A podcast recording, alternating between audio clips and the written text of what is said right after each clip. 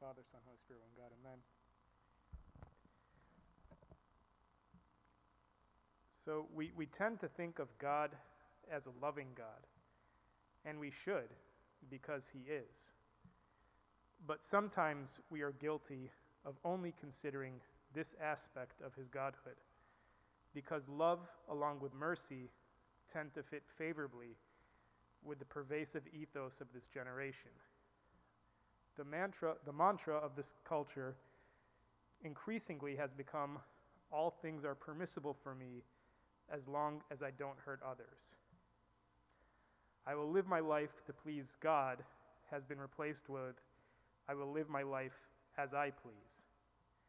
It tends to promote a distinctively inwardly focused mindset where we become obsessed with self love and self care.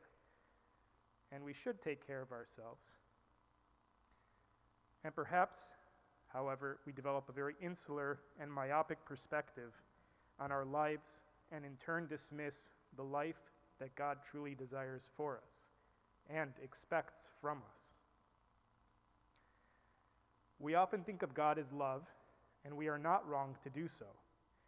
But we only include in this concept what we would like to think of as love and not necessarily what God embodies as love. We often look at providing comfort, compassion, and conveniently dismiss admonishment and correction. There is an icon more popular in the Eastern Orthodox Church that portrays a split face of Christ the Pantocrator, where the right side of Christ's face portrays kindness, gentleness, and a sort of softness. The left side of his face portrays a more stern countenance. From personal experience, it is much more palatable to rely on the right side of this image than entertain the left side. But ultimately, both are important and both are essential to our lives as Orthodox Christians. We are to know the boundless, reckless love of God, but we should not forget his omnipotence, his omnipresence as the true and only just judge.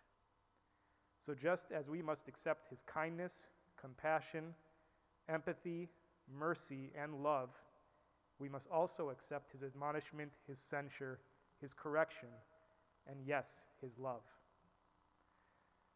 Which brings us to the story of Christ rebuking the fig tree. I've always struggled with this gospel narrative, and maybe some of you also have. From the Gospel of St. Mark, chapter 11, verse 12, the next day, as they were leaving Bethany, Jesus was hungry. Seeing in the distance a fig tree in leaf, he went to find out if it had any fruit. When he reached it, he found nothing but leaves, because it was not the season for figs. So far, this seems like a normal gospel story. So, of course, what happens next, well, at least if I were writing it, would be that as the disciples were wondering what they are going to do for food, Christ will start to distribute the leaves and food, figs, will appear in his hands. Or Christ will spit on the ground, fashion clay, hand out these clay from the tree, and figs will appear, and the disciples will dine like they never had before. And the disciples would all marvel, asking, Which of them did he do this for? After all, if I were to tell you this is what actually happened, none of us would bat an eyelash because we have been there and we have seen Jesus do this before as he distributed the five loaves and two fish and as Jesus healed the man who was born blind. We are familiar with the image of Christ multiplying, creating, and healing. But this is not the Christ we get in the gospel, as St. Mark continues. Verse 14 Then he said to the tree, May no one ever eat fruit from you again. And his disciples heard him say it.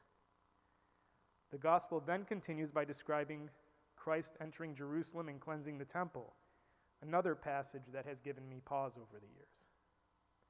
This is not quite the Christ we are used to hearing about, and certainly not the one I tend to think about most frequently. This is so much so that if someone told me this text was not in the Gospel of Mark and the Gospel of Math, St. Matthew, I'd probably dismiss it as heretic, a heretical account of Christ. The problem is that is not the case. So, why is this? The more I reflected on it and read about it, I think it dawned on me that I always conveniently was conveniently looking at the right side of Christ's face, while perhaps ignoring the presence of the left side of the icon. The low hanging fruit here is that I look at the right side of Christ's face because it's easier for me. It's easier to look at the God that will always forgive me. It's easier to look at the God that I can return to time and time again when I fail or, or fall short of what He would want His Son to be. It's that God that allows me to look in the mirror time and time again when I have failed my wife, when I have failed my children, when I have failed my fellow Sunday school servants and students, when I have failed Father Andrew with homil preparation, when I have failed the colleague at work, when I have failed the needy in my backyard and in my city.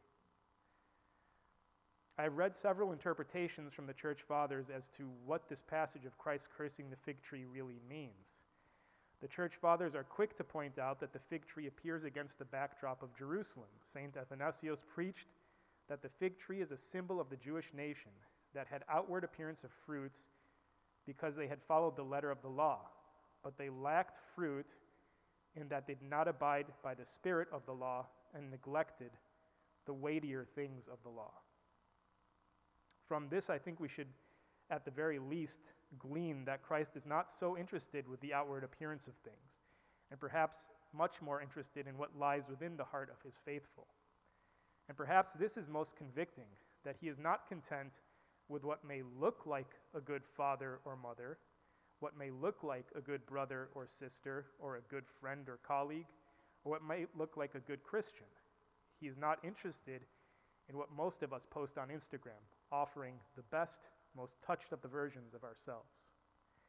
He is interested in our fruits and those weightier things. The beauty of this, and we will touch on this later, is that this may sound extremely difficult, but in fact may just require some adjustments of how we view ourselves and how we view our world, a change of mantra.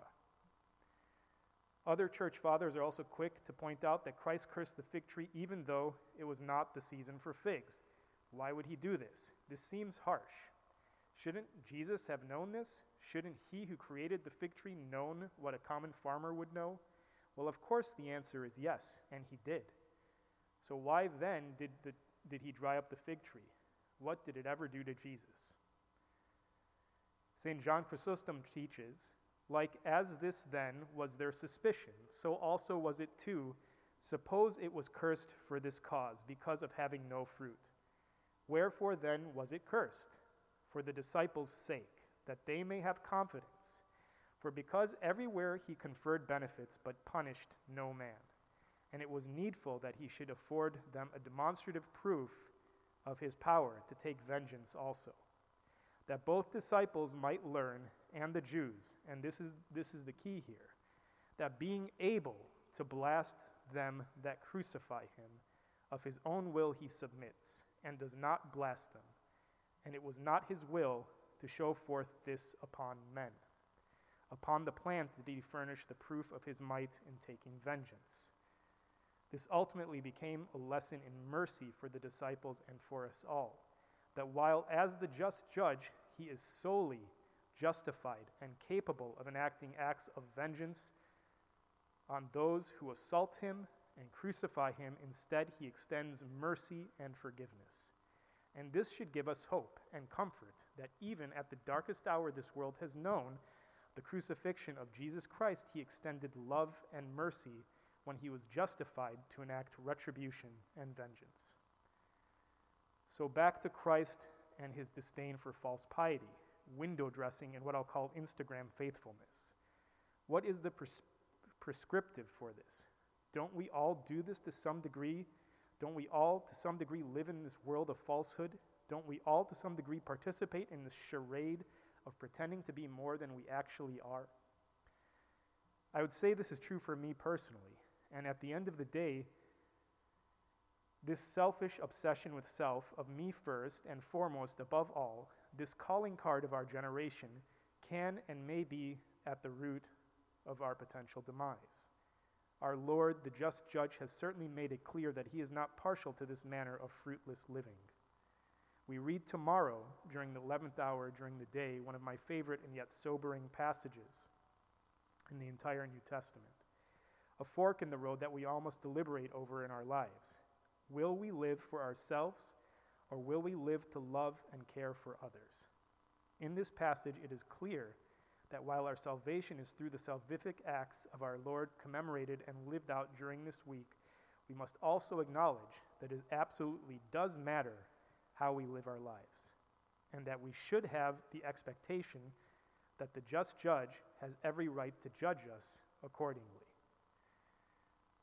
Reading from St. from the Gospel of Matthew, when the Son of Man comes in his glory, and, and please listen to these words because this is, this is a description of judgment. When the Son of Man comes in his glory and all the holy angels with him, then he will sit on the throne of his glory. All the nations will be gathered before him, and he will separate them one from another, as a shepherd divides his sheep from the goats. And he will set the sheep on his right hand, but the goats on the left. Then the king will say to those on his right hand, Come, you blessed of my Father Inherit the kingdom prepared for you from the foundation of the world. For I was hungry, and you gave me food. I was thirsty, and you gave me drink. I was a stranger, and you took me in. I was naked, and you clothed me. I was sick, and you visited me. I was in prison, and you came to me. Then the righteous will answer him, saying, Lord, when did we see you hungry and feed you, or thirsty and give you drink? When did we see you a stranger and take you in, or naked and clothe you? Or when did we see you sick or in prison and come to you? And the king will answer and say to them, Assuredly, I say to you, inasmuch as you did it to one of these, the least of my brethren, you did it to me. Then he will also say to those on the left hand, Depart from me, you cursed, into the everlasting fire prepared for the devil and his angels. For I was hungry, and you gave me no food. I was thirsty, and you gave me no drink. I was a strange, stranger, and you did not take me in, naked, and you did not clothe me, sick and in prison, and you did not visit me. Then they also will answer him, saying, Lord, when did we see you hungry or thirsty, or a stranger, or naked, or sick, or in prison, and did not minister to you? Then he will answer them, saying, Assuredly, I say to you, inasmuch as you did not do it to one of these, the least of these, you did not do it to me and these will go away into everlasting punishment, but the righteous into eternal life. Ultimately, when it comes down to it, and Christ sits on his throne to judge, he will ask us if we looked beyond ourselves. If we looked beyond our bank accounts or our cars or our vacation homes, did we extend our hand to help the couple in our church experiencing difficulties in their marriage? Did we seek to ease the day to day of a mother or father immersed in caring for a special needs child? Did we truly welcome the seeking worshiper into our congregation? Or did we roll by the homeless gentleman on the exit ramp pretending not to see him as we adjusted our already finely tuned air condition? Do we continue to swipe up, scrolling past our own children's desire for attention from us at the dinner table? These are things that matter to Christ. These are the things that we will be judged on. I would venture to say it probably doesn't matter much to God if we invented some revolutionary medical device, have a PhD in Orthodox theology, or make the fluffiest, roundest, most golden brown orban this side of the five. The gospel tells us over and over again that God is concerned with what is in, within the heart, and the rest is just foolishness of this, of this passing generation. God is concerned if we love Him and if we love each other, and that's it. Full stop. Jesus said to him, verse 37, You shall love the Lord your God with all your heart, with all your soul, and with all your mind. This is the first and great commandment. And the second is like it you shall love your neighbor as yourself. On these two commandments hang the lo- all the law and the prophets. And that's from Matthew 22. So, yes, you see the two sides of the face of Christ the loving, compassionate, kind God, but also the reminder that he is the just judge The story of Jesus cursing the fig tree is a reminder to us not of some callous act of damning an appropriately fruitless tree, but a reminder of God's mercy towards humanity. Mercy and love that we should not take for granted. I'll end on a lighter note a short story of a woman I love dearly, a woman who passed away many years ago but left an indelible print on those who encountered her. She was a Sunday school teacher in my home church in Chicago, a woman of short stature with a boundless giving heart, a woman of meekness. Um, while no one would ever confuse her for a master in patristics, she was intelligent but humble. She was probably the last person you expect to be a high school Sunday school teacher, but many in the class came to view her as a second mother or at least one of their favorite tunts. One day, perhaps in an effort to connect with her high schoolers, she brought in song lyrics to a popular song from that year.